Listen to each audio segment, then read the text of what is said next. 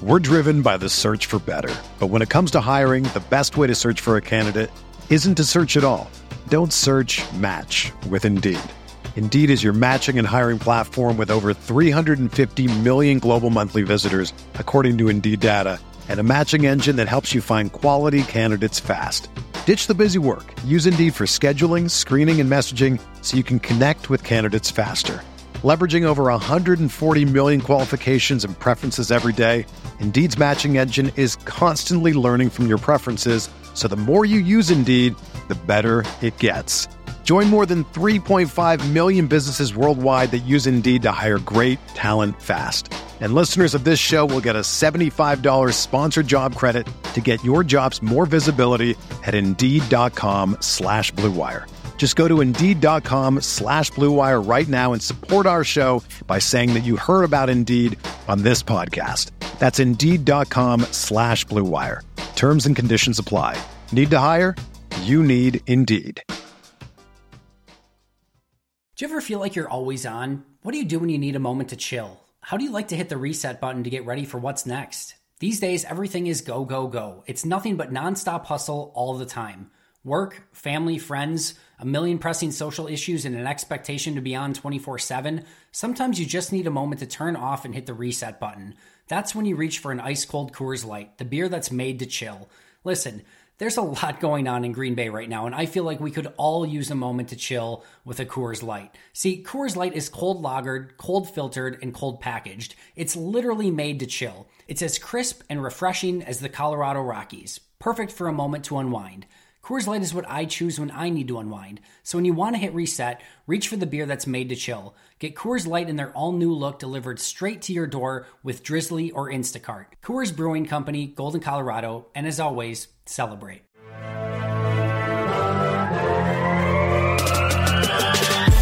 Twenty minutes a day, 365 days a year. This is the Pack a Day Podcast.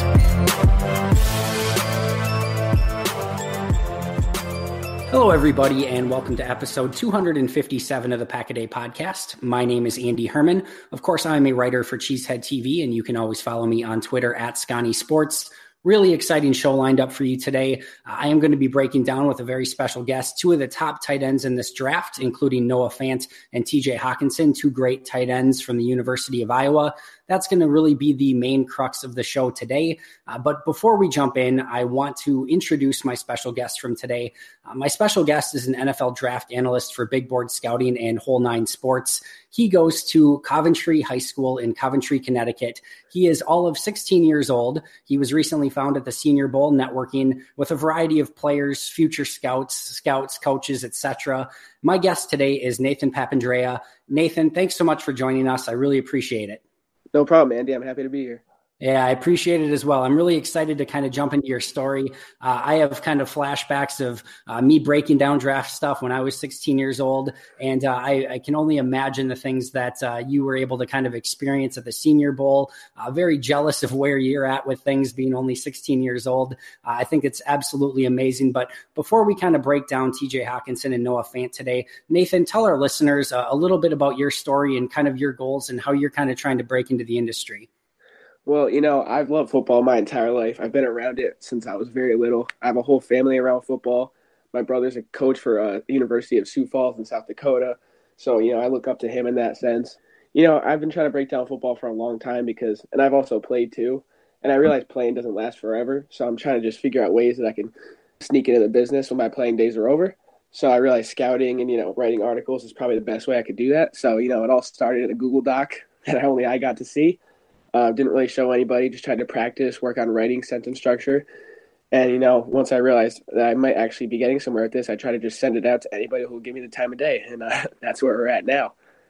No, it's a really cool story. And I think uh, a lot of people on the Pack a Day podcast, I'm sure a lot of our listeners uh, can kind of flash back and think of, uh, you know, where they were breaking down players when they were 16 years old. And like I said, it certainly seems like you are way, way, way ahead of the game at this point in your career, which, like I said earlier, I'm very jealous of. So, Nathan, is your kind of ultimate goal to get into scouting? Is it you want to write about the draft? What's kind of your ultimate goal?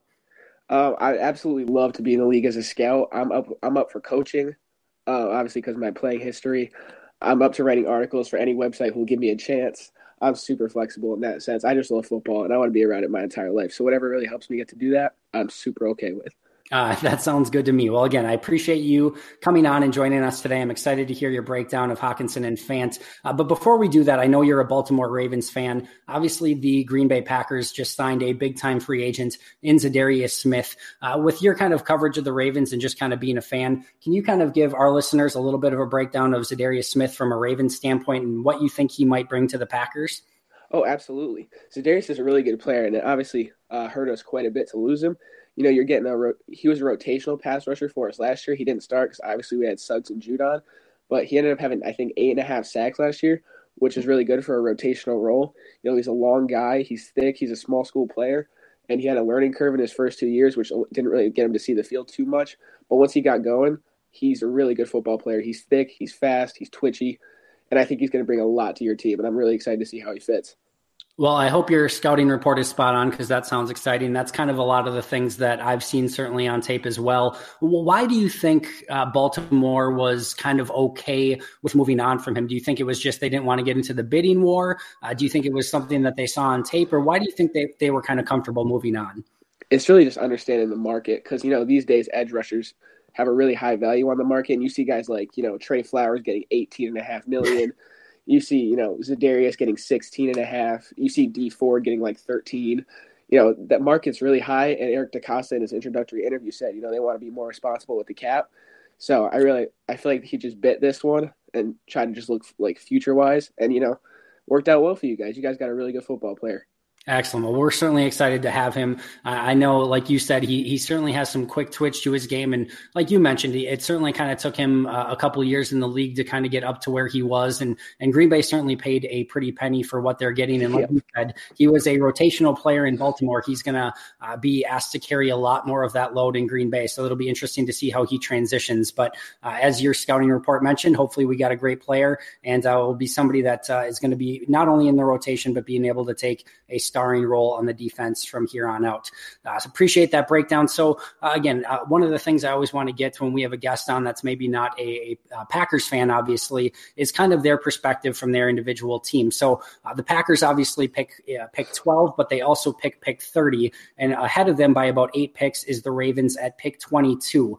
Now we would prefer that you don't take any players that we want at pick 30, uh, but Nathan, who are some players that potentially Baltimore might be targeting at pick 22, and who could potentially be off the board for the Packers at 30 because of that? Uh, well, I've been looking at the top 30 visits, and I've seen that we just met with Erik McCoy twice, I think, it's been in the last two weeks. And interior offensive line is definitely a spot I think we could use upgrading. Uh, Alex Lewis was consistently hurt last year, and James Hurst had trouble staying on the field also. And we also have Matt Skura on the inside, who was an undrafted free agent, so we have room to upgrade there. Erik McCoy is a really good football player, so I would definitely be happy if we saw him in 22. I also think a viable option would be trading back because we do not have a second round pick due to the Lamar Jackson trade. So I think trading back, whether it's into the second round or late in the first, I think that's a very viable option. Um, I'm not certain that he will be here at 22, but DK Metcalf is an option. I think he could go go as low as 12 to you guys. N'Keal Harry is also an option. I think interior offensive line and wide receiver are is my biggest prediction for us at this moment because we do have two solid starters in the middle of our linebacking core with Young and Onwuasor. So Interesting. So, a couple things that you brought up there that I think should be really intriguing to Packer fans. So, first of all, you brought up Erik McCoy, and I think that's uh, really interesting because that's right around the spot where about like a Frank Ragnow went a, a season ago. That's where those interior guards that aren't maybe you know Quenton Nelson level are going to start going in those mid to you know mid to early twenties. And uh, I think Erik McCoy, like you said, is a really good football player. And why I think that should matter for Green Bay is he fits perfectly in Matt LaFleur's system as a, a potential uh, zone stretch running game guard who can be very active and very mobile. I think he would fit very well within that system. So uh, maybe that's not a name that a lot of Packer fans are familiar with or are talking about at pick 30, but that name, if he's there at 30, wouldn't shock me. So the potential that Baltimore could take him uh, would be an, a potential name off the board that the Packers could be targeting. The other thing that you mentioned is a potential trade back. And why that, of course, could be interesting is because, of course, Green Bay picks at 30. So maybe there could be a potential trade trade with Baltimore up to up to pick 22 from 30, and obviously Baltimore moving back. Uh, maybe Green Bay could be actually targeting one of those tight ends like Noah Fant and TJ Hockenson. Of course, the Ravens aren't really going to be uh, invested in a tight end in this draft, and that's yeah. obviously because you guys picked a couple of them a season ago, if I'm not mistaken. Is that correct? Yes, we did. We picked Mark Andrews in the third and Hayden Hurst in the late first. Yeah, so if, if uh, maybe one of those tight ends falls to 22, Baltimore's looking to trade down, Green Bay wants to get up to get one of those tight ends, that could certainly be a spot where maybe a deal could be made. Um, and then, uh, like you said, you know, potentially uh, a top wide receiver. A lot of Packer fans have been talking about receiver at 30 or maybe more likely at 44, but that could be a, a potential where maybe one of those second tier receivers after Metcalf, like you mentioned, a N'Keal Harry or an AJ Brown could start being, uh, you know, kind of the center of attention, especially if Baltimore does trade down. So uh, Green Bay and Baltimore could certainly be interesting, either trade partners or again, Baltimore could maybe rob a player that Green Bay would be looking to take. Anyone yes, outside of Erik McCoy that that maybe would? Uh, well, let me ask you this: Who would be your uh, choice if you were the the Ravens GM right now? Who would be your choice at pick twenty two? I think interior offensive line is the way to go right now because this receiving class has a lot of depth to it and we do have two thirds and two fourths. So I feel like if we can get a guy like Erik McCoy or Garrett Bradbury at pick 22, I feel like that would be a really good piece for our offensive line. I think that'll help Lamar Jackson and our running game take the next step forward. Smart man. Build that offensive line, especially in the interior first, especially when you've got a young second year quarterback coming in and starting this early in his career. I think that's a wise move. All right. So let's kind of move to tight end a little bit now. I know obviously you're a Ravens fan, so I'm going to kind of break down just where Green Bay's at at tight end at the moment. So, of course, they have four tight ends on the roster uh, Jimmy Graham, Marcedes Lewis, Robert Tonyan, and Evan Baylis. Those are the four currently under contract. Jimmy Graham is in the second year of his deal. Uh, he has one year left on his contract, but uh, there was already talk that Green Bay may have wanted to release him this year. I think they're really going to want to get out of that deal next year unless he puts up massive numbers in Matt LaFleur's offense. So he, while he still has a year left next year, they very much would probably like to get out of that in year three.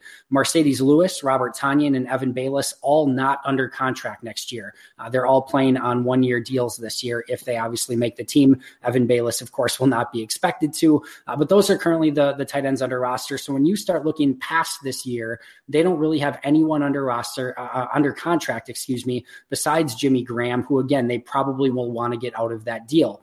Furthermore, uh, Jimmy Graham at this point of his career, as, as most Packer fans know, is really a glorified bigger wide receiver. He's not that blocking tight end. He's not a complete tight end. He's more of a get in the way type of guy at tight end. He's not going to, you know, backside block anyone off the screen, like maybe someone we're going to talk about in just a moment. Uh, but, uh, you know, he's a glorified bigger wide receiver at the moment. Uh, Marcedes Lewis basically the opposite, just a blocking tight end. He's not going to be that receiving threat and really was quite inconsistent this past season, even as a blocking tight end. Hopefully, with more usage and in a new offense, uh, he's able to get kind of back in form as a, a dominant run blocking tight end, but he's not a complete tight end at this stage of his career either. And then you get to Robert Tonyan, somebody that, of course, any Packer fan will know I'm a big fan of, but you're not making any draft decisions or any really any decision at this point based off of having Robert Tonyan as a potential number three tight end on this team. And while I think he has a great opportunity to make the team and I think he could break out, he is also more of that receiving uh, tight end, a move tight end who's not going to be that dominant inline blocker either. So they don't really have a complete tight end on this team, and they don't really have anyone that they probably want on the team in 2020 either. So this is a major position of need for Green Bay. And the reason that that is, is they've only drafted two tight ends since 2013. They spent a third round pick on Richard Rodgers in 2014 and a sixth round pick on Kennard Backman in 2015. So they have not spent a lot of capital. On the flip side, this is a position that over the course of the last three years, a, a team that has not notoriously spent a lot of money on free agency up until this year has spent a lot of money on free agent tight ends. They've been trying to fill that gap. They've signed players like Jared Cook, Lance Kendricks, Martellus Bennett, Jimmy Graham, Marcedes Lewis. And again, that was just in the past few years. So this is a position that Green Bay really needs to address, get younger at, develop their own talent. And that's why this draft could really be so important is to find a player like that. And kind of uh, that brings us to really the top two tight end prospects in this draft. And that's the two tight ends from Iowa, including TJ Hockenson and Noah Fant. Uh, TJ Hockenson, six four and three quarters, almost six five, 251 pounds, really big wing, uh, really big wingspan, excuse me. A little bit of a smaller on the hand size. He ran a 4 7 40, 37 and a half inch vertical, which is massive for a tight end, 123 inch broad jump, same thing there a 7.02 second three cone. Again, really great for a tight end, as well as the 4.18 in the shuttle and the 11.55 in the 60 yard shuttle. Uh, put up 17 reps on the bench press, which was kind of low and a little bit surprising, especially based off of what you see on tape and with his run blocking. But overall, a fantastic prospect athletically. And then Noah Fant, uh, 6'4, 249. He's got a really nice wingspan as well. Uh, he ran the 40 in 4.5 seconds, a 39 and a half inch vertical, which is in the 97th percentile, 127 inch broad jump, 95th percentile, a 6'8'1 three cone, which is get out of here ridiculous, a 4'2'2 in the short shuttle, phenomenal scores throughout the ent- entire combine. And then he put up 20 reps on the bench as well, which was actually better than Hockenson. So, two massively athletic, massively talented tight ends. Uh, Nathan, let me kick it to you. Uh, let's start with TJ Hockenson. What was your evaluation of TJ Hockenson and what kind of did you see out of him? Oh, well, you look at it like what a complete tight end prospect is, and I feel like he fits the bill. Um, you see a guy who can split out in multiple alignments as an inline player. You could see him in the slot. You could see him as an H back, and you know, like you said about backside blocks earlier, this dude blocks from anywhere on the field. He drives his feet through the whistle. He gets his hands inside, and yeah, you were right about the bench press thing. It was a little bit surprising for him, but you know his technique in the run game really helps um, circumvent any strength issues that you may see. You know, in the slot. He can stack safeties and linebackers. He separates out of routes well. I think when you look at like what a complete tight end prospect, I feel like he's the perfect fit, and I feel like he fits the Packers really, really well. No, I totally agree with you. My kind of uh, thought on him was that he's an old school tight end in a new school body. He's got all the athletic traits that you want, but he plays that old school type of football. Um, I kind of in, in, an article that I wrote for Cheesehead TV, I mentioned how I love breaking down some of the the smaller school players and the guys like Robert Tonyan who maybe don't get a lot of love. But when you watch a TJ Hockenson and you throw on the tape, it just you don't have to be an advanced scout to to tell how good TJ Hockenson is at football. He just jumps off the screen and everything that he does, he does passionately. He, like I said, he's very athletic. And it, sometimes you have very athletic players where their athleticism doesn't necessarily jump off on tape. His absolutely translates. Um, he one of the big stats that I really loved out of him is of his 49 receptions this past year, 37 of them went for first down. So just a ridiculous conversion rate. Um, I think one of the really cool things about him that's actually kind of a downside right now, but I think is going to be actually even crazier when he develops it, He's not a bad route runner by any stretch of the imagination, but he is not a refined route runner yet at this stage in his career, and he still separates pretty easily. So when he really gets that route running down to a science, he is going to be incredibly difficult to cover. And then if he does catch it, look out because he has some of those Gronk esque plays in the open field where he will just absolutely run over players. Absolutely. Did you have a, uh, a comp for him at all? A player that kind of came to mind when you were watching him? Every time I watched this tape, I thought of George Kittle. Uh, did, I think you're reading my notes here, Nathan. That's the exact player. And I, I could get how maybe some people are like, well, that's kind of lazy because he, of course, also played at Iowa and blah, blah, blah. The, the, the comp is really easy because it's really legitimate. Like he absolutely jumps off exactly like George Kittle. Um, and not George Kittle necessarily in college. A lot of the things that George Kittle was doing for the 49ers over the course of the past couple years. So that's literally what I have down on my page as well, Nathan. That's awesome. Yeah, absolutely. And I think one of the cool things about him too is when you usually put tight end highlights up on on film, you don't usually get a ton of drive blocks or finishing blocks on the second or third level of the field. With TJ Hockenson, I would say that you absolutely see some of those where he's driving players well down the field. Did you kind of notice some of that as well? Yeah, in every game that I study, he had multiple knockdown blocks, and he's so technically like proficient in the run game. It's actually way advanced for more tight end prospects than you see yearly. And he's more technically advanced than some tackle prospects I've seen in this year's draft. Nathan, you're reading my mind, man. So my next note was that literally uh, I, I, had down that you'll see more finishing blocks from him than a lot of the top offensive lineman talent that you'll scout in the draft, and, and he just plays with that type of intensity, and uh, he's just such a talented player. Any any last thoughts on Hockenson? Whatever team gets Hockenson will get like an all pro ability year one. And I'm super excited to see what he does in his career. He has a really high ceiling. Absolutely. One more question I actually have for you. So I thought while his blocking was really high impact and really impressive and really fun to watch, I did find that it was maybe a little bit inconsistent at times where uh, I think he tried almost to do a little bit too much and would kind of fall off of blocks just a little bit. I think it's not a big deal, but did you men- notice any of that on tape at all? Yeah, he didn't finish um, some blocks that I saw on tape, and I feel like that could be also due to his littler hands and lack of grip strength. But you know, I think a lot of times you see with his finishing blocks, he does have really good technique and he finds ways to get around that. But I think when you see like I think he had nine and one fourth hinge hands, and I think Fant had close to ten, if I'm not mistaken. So I feel like the lack of grip strength could do him in that sense. But I think you look at a guy who's so technically refined, he finds ways to get around it for sure. Yeah, you're totally right. He had uh, nine and a half inch hands, uh, which was in the 22nd percentile for tight ends. So definitely a little bit on the smaller side. Uh, and uh, Fant was nine and three quarters. So also a little bit smaller, but bigger than Hockenson. So, all right, let's jump to Noah Fant. So, what were your initial thoughts on Noah Fant and some of the things that jumped off the tape to you? He tested off the charts at the combine with a 4 5 40 at a guy of that size. He's really smooth in his routes. He's more of a refined route runner than Hockenson, excuse me, in my opinion. I think you look at a guy who's not as much of an inline blocker as Hockenson. I feel like he's more of a split out guy, but you know he's actually pretty functional on the line. You know he gets in people's way, similar to Jimmy Graham as you mentioned earlier.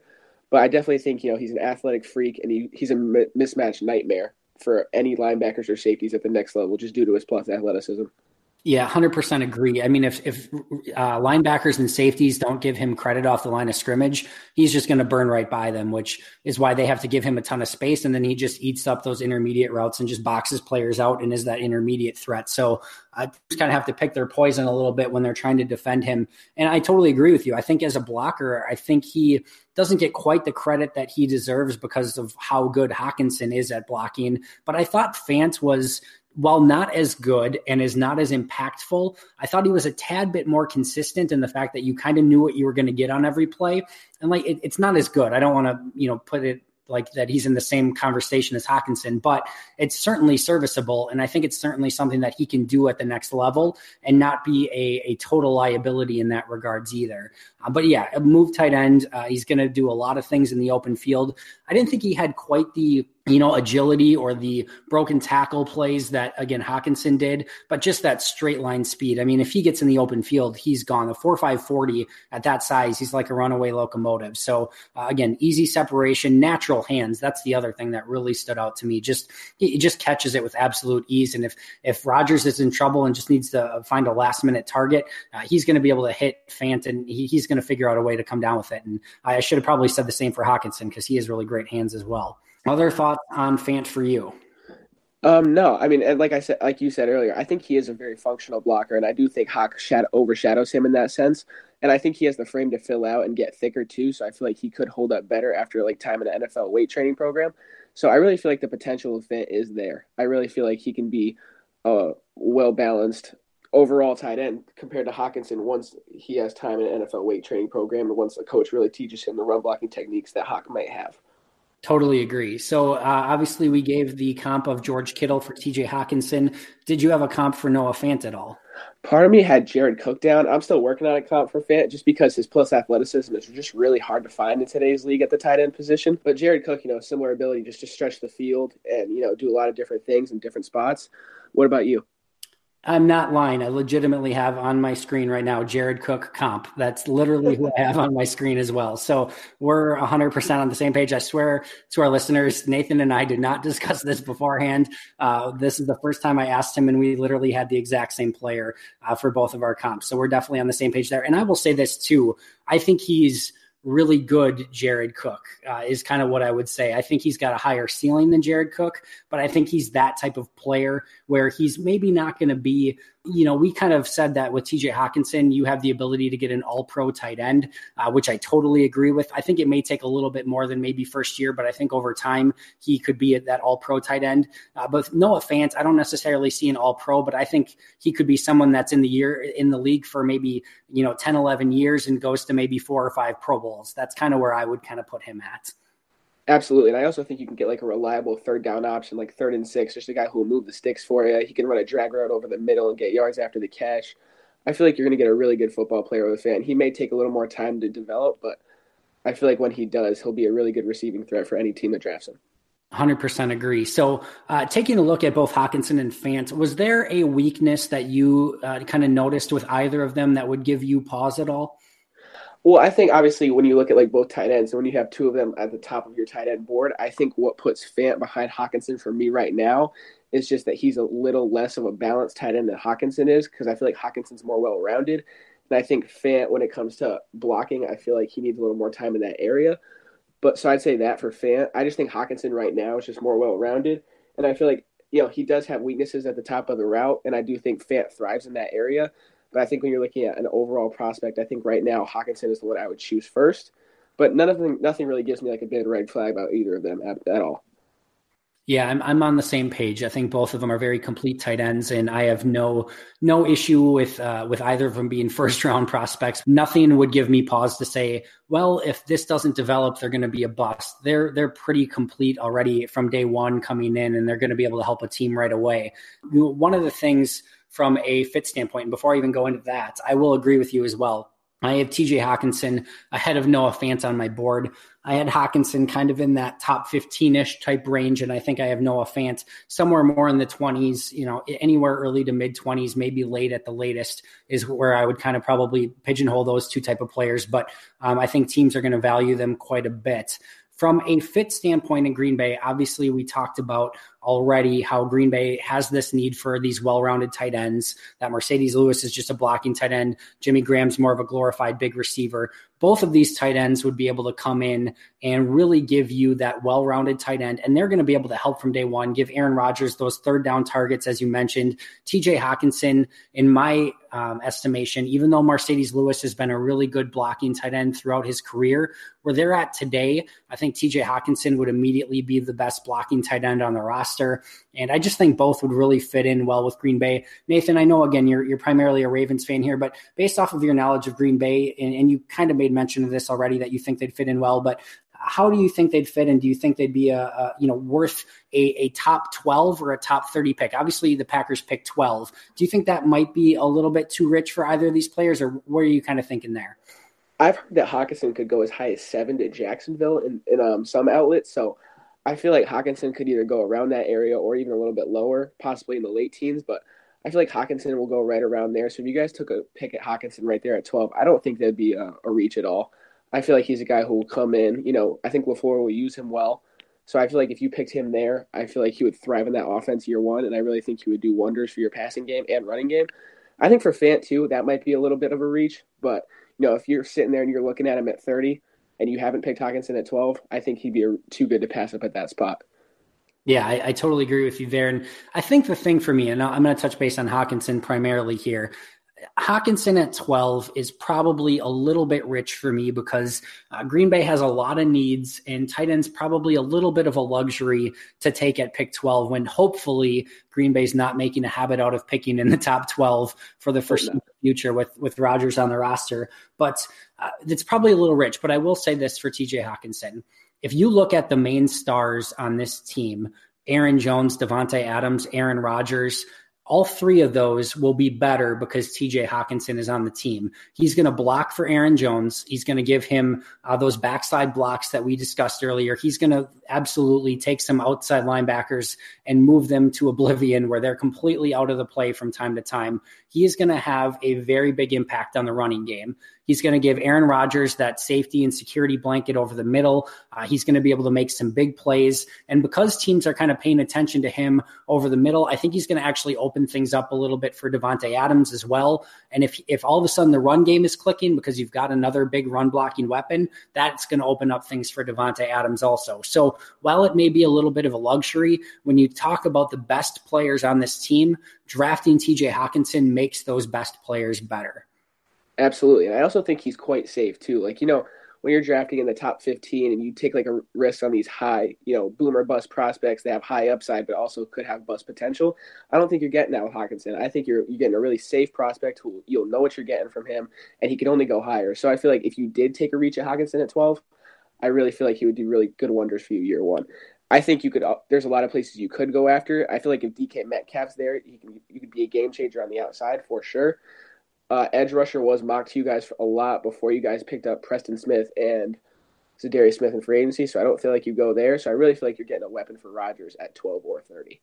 Yeah, and I think you bring up a really good point there in the fact that when you are picking in the top 12, yes, you want somebody with a really high ceiling, but you also want somebody with a really high floor. If you take a guy at pick 12 and they bust, that can set the franchise back, you know, immeasurably over the course of the next few years because you're going to pay that guy. You're probably going to keep him on the roster for three or four years, even if he doesn't turn out, because you're hoping that potential at some point hits. So you're just setting your roster way back. And then obviously the opportunity cost that's missed because you missed on a player that was there that was probably really good and you took a bad player instead of. So you also want that guy with a really high floor. And to your point, TJ Hockenson definitely seems to be that type of player as well.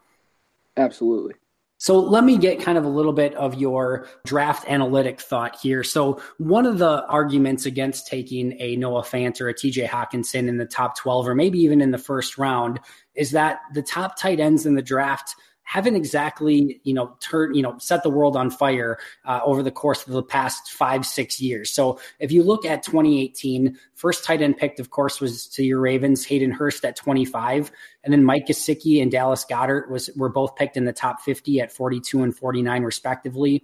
Uh, in 2017, you did have OJ Howard at 19, who's turned out well so far. Evan Engram at 23, David Njoku at 29. Um, you know, there were some first round picks and they all seem to be pretty solid, but nobody in the top 15, even when you had a really great prospect in OJ Howard on the board. Hunter Henry went 35 the year before that. The year before that, the top tight end drafted was also by your Ravens with Maxx Williams at pick 55. The last tight end to go in the top 15 was Eric Ebron at 10.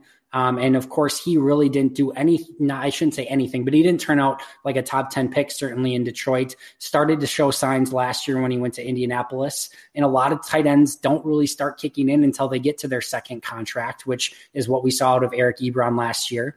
Uh, Tyler Eifert was the year before that at pick 21, uh, a really high prospect who had a good career before injuries, but again, not a top 15 pick. Meanwhile, the successful tight ends in the league, Travis Kelce, pick 63, Jordan Reed, pick 85, Zach Ertz, pick 35, Gronk, of course, before he retired, pick 42, Jimmy Graham, pick 95, and the aforementioned George Kittle, pick 146. So, and maybe an argument could be made to say, hey, these these top tight ends, one, the NFL is not valuing valuing them enough to pick them in the top 15.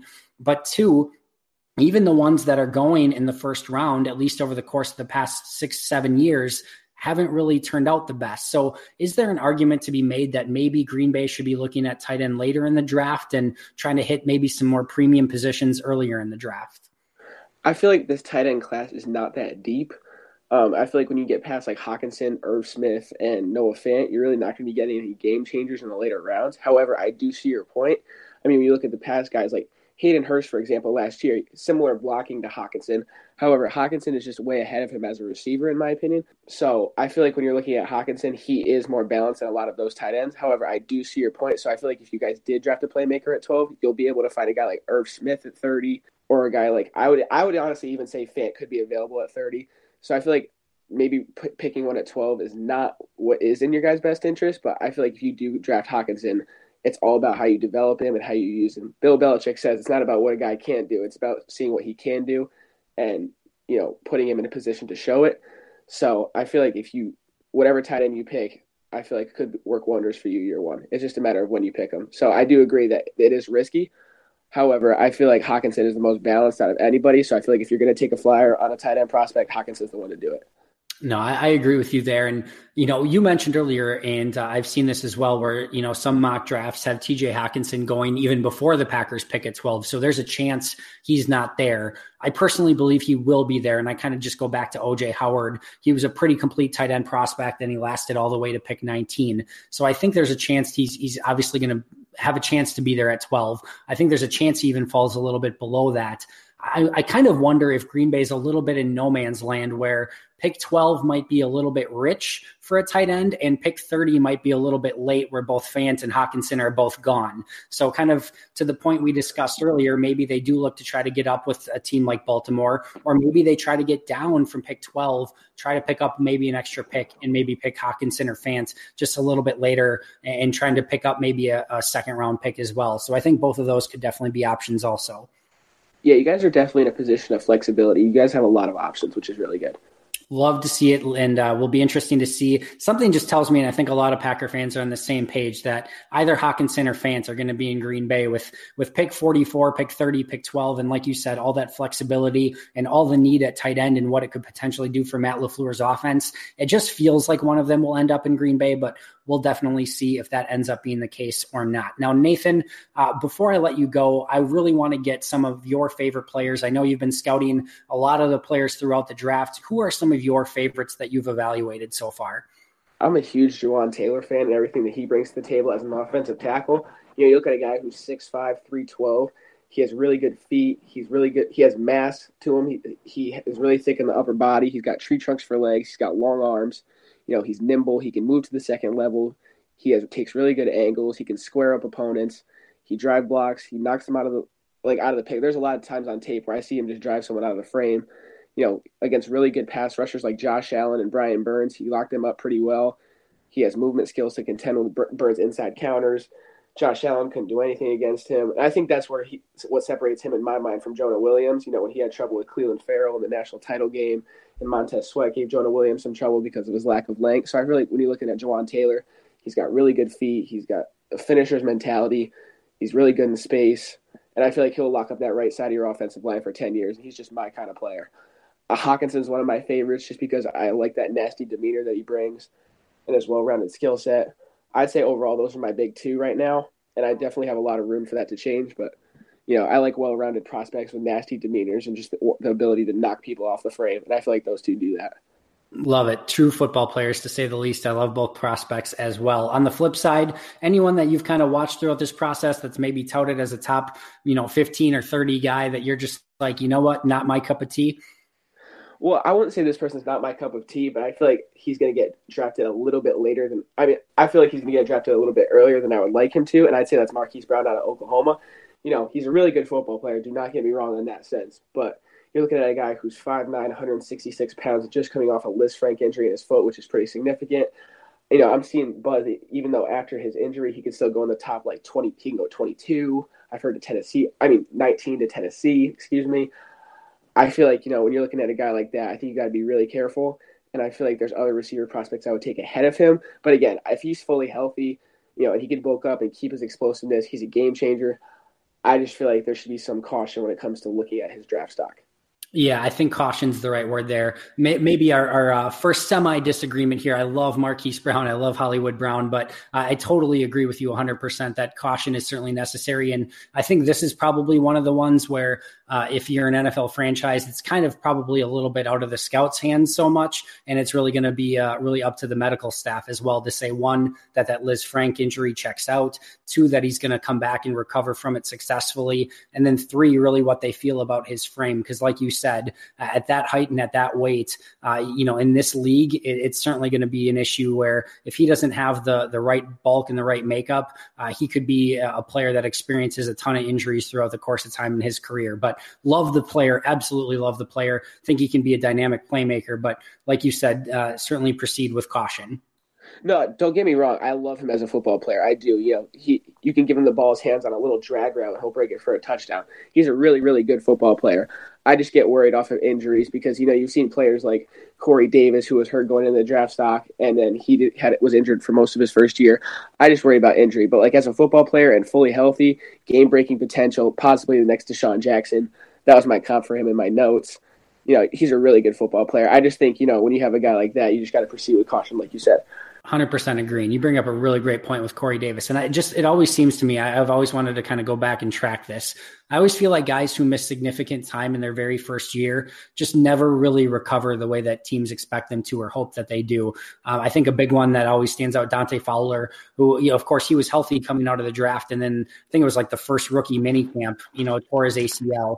Uh, but you see players like that all the time who have that type of injury and just never really fully recover from it the way teams hope. So I think you bring up a really great point there. All right, Nathan, thanks so much for joining me. Where can our listeners follow you on social media? Uh, at Nathan Papandrea on Twitter. That's the main social media that I use. Go ahead and follow. I appreciate you having me here today. It was great talking football with you, and I uh, hope to keep in touch.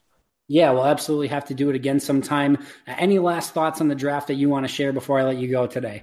I'm just really looking forward to it. And I hope you guys strike big on your two picks. Go Packers. Thank you. Appreciate it. Good luck to your Ravens as well. Again, Nathan, thank you so much. This was so enjoyable. You have an incredibly bright future ahead of you. I'm excited to uh, watch with keen interest to see exactly how far you take it. Uh, to think that you're already being able to break down players like this at age 16 is really, really incredible. And like I said at the onset, very jealous of how advanced you are at such a young age. So, congratulations on that. And definitely keep going. And like I said, you've got a very bright future ahead of you. I appreciate you, man.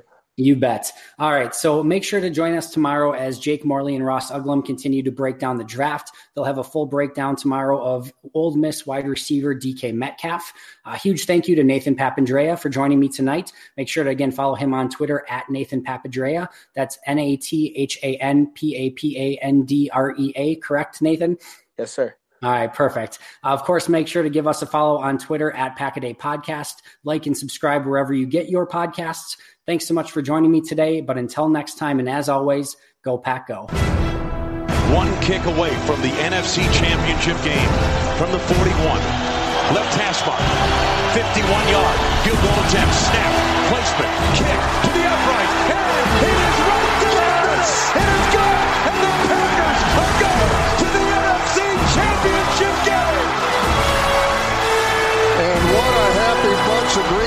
Packers.